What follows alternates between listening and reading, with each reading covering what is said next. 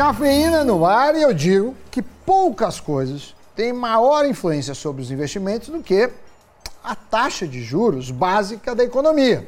Para quem investe em renda fixa, por exemplo, quanto maior a taxa básica, Selic, por exemplo, no Brasil, maior tende a ser o rendimento. Mas para a renda variável e para o crescimento econômico, uma taxa de juros alta é inimiga do crescimento deles.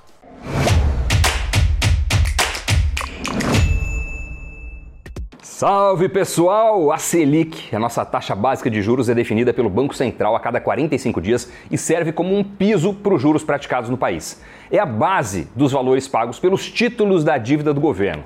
Quem define essa taxa é o Cupom, Comitê de Política Monetária do Banco Central, que tem como um dos objetivos principais prezar pela estabilidade de preço. Por isso, expectativas de inflação futura são um dos grandes pilares das decisões, seja de subir, baixar ou até mesmo manter a taxa estável é, de uma reunião para outra, que demora em média 40 dias. Mas ainda que após a decisão a Selic se mantenha estável, pelo menos por 45 dias, a dinâmica dos juros é bem mais intensa. E esse movimento é medido pelos juros futuros, que são negociados na bolsa e variam praticamente todos os dias. São eles que servem de referência para contratos de empréstimos de longo prazo, e não a Selic. Existem uma série de juros com diferentes prazos de vencimentos sendo negociados no mercado de futuros da B3. São os chamados DI, que significa taxa média diária de depósitos interfinanceiros. De forma geral, eles tendem a refletir a expectativa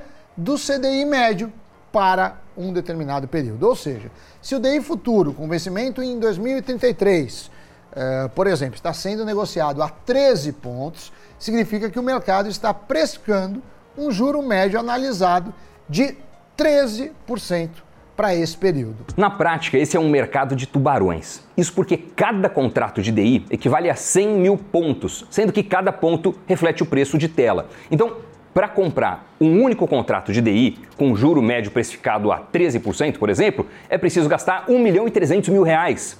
O Sam tem mais números na manga, mas antes, já aproveita para se inscrever aí no Invest News, o nosso canal. E muito obrigado a você que já clicou nesse botão e já é inscrito ou inscrita. Agora sim, vai lá, Sammy Boy. Dados mais recentes da B3 mostram que, em setembro, o investidor estrangeiro foi o que mais operou nesse mercado, com 48% do volume de negociação.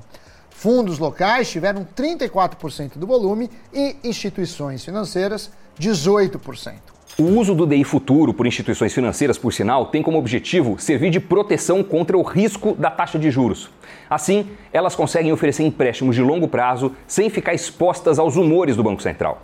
Mas como os dados de volume puderam mostrar, são os investidores, estrangeiros e locais, que definem os preços dos juros futuros. Quem compra o DI fica, na linguagem do mercado, tomado na curva de juros. Ou seja, quanto maior for a expectativa de juros, mais altos, mais dinheiro esse investidor tende a ganhar. Assim como apostar na desvalorização do real. Essa é uma das formas de se apostar, digamos, contra o país, sendo uma posição relativamente comum entre investidores mais pessimistas com o futuro da nação brasileira. Uma série de fatores influenciam as altas e baixas desse mercado. Para as taxas futuras de curto prazo, o maior peso vem dos índices de inflação, bem como das expectativas de inflação futura e das comunicações do Banco Central, que vai usar a artilharia da Selic para tentar puxar as rédeas dos preços quando necessário. E um dos maiores efeitos sobre os juros futuros de longo prazo vem das perspectivas do mercado para a saúde fiscal do país. Sinalizações ou propostas de lei que indiquem aumento dos gastos desacompanhados de maior receita tendem a impulsionar o preço dessas taxas. Efeito contrário acontece quando há sinalização de responsabilidade fiscal. A lógica é parecida com a aplicada no varejo. Quanto mais arriscado for o empréstimo, maior será a taxa cobrada pelo banco. O mesmo vale para governo. Quanto menor for sua condição de honrar as dívidas, mais altos serão os riscos envolvidos e, por isso, os juros que terão que ser pagos aos investidores. Por isso, questões relacionadas ao orçamento e leis que envolvam aumento de despesas governamentais estão sempre nos holofotes do mercado. Por sua vez, perspectivas de juros mais altos podem provocar uma reação em cadeia no mercado, com investidores precificando uma economia mais fraca para os próximos anos.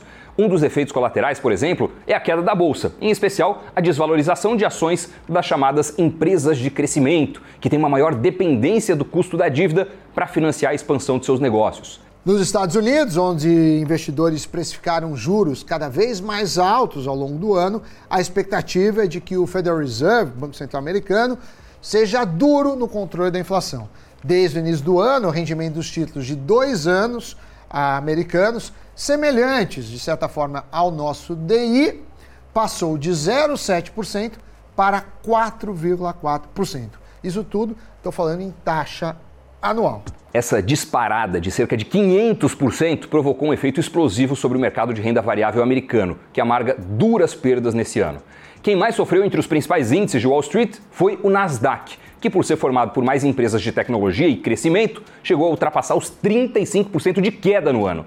15 pontos percentuais a mais que a perda máxima do Dow Jones. No mercado americano, inclusive, os principais índices de ações só saíram das mínimas quando investidores passaram a precificar uma alta de juros mais branda para a decisão do Fed em dezembro.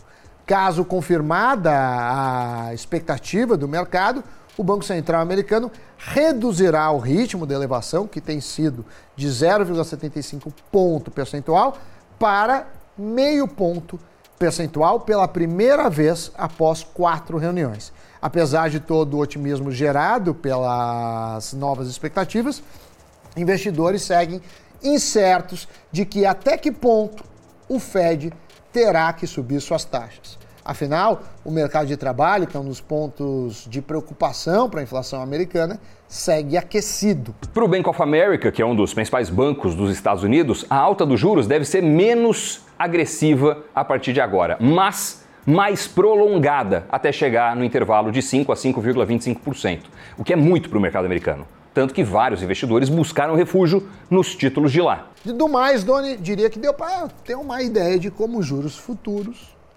influenciam nossos investimentos, já que muito se fala da Selic, mas pouco se fala da curva de juros, que é um norte para vários investidores. Agora, para ficar por dentro de tudo que rola no mercado, fique ligado, ligada no Giro de Notícias. Os preços dos contratos futuros DI, ou os depósitos interfinanceiros negociados na B3, passaram a contar com uma nova forma de cálculo. A partir de agora, os preços de praticamente toda a renda fixa no Brasil passam a ser definidos pela média ponderada por volume dos negócios realizados entre 16 horas e 10 minutos e 16 horas e 20 minutos. O novo modelo acaba com o leilão eletrônico de fechamento. O presidente Jair Bolsonaro editou uma medida provisória para prever salário mínimo de R$ 1.302 a partir de 1 de janeiro de 2023. Atualmente, o salário mínimo é de R$ 1.212. A MP foi publicada em edição extraordinária do Diário Oficial da União. Tem dividendos para receber? A MRS Logística anunciou que vai pagar 166 milhões de reais em dividendos na sexta-feira. O valor corresponde a 46 centavos por ação ordinária e 51 centavos por ação preferencial. Já a Direcional aprovou a distribuição de dividendos intermediários no montante de 104,3 milhões de reais. O montante equivale a 70 centavos por ação. É isso, pessoal. Muito obrigado, bons investimentos e até o próximo programa. Tchau. Bom dia, boa tarde, boa noite a todos e até a próxima. Tchau, tchau.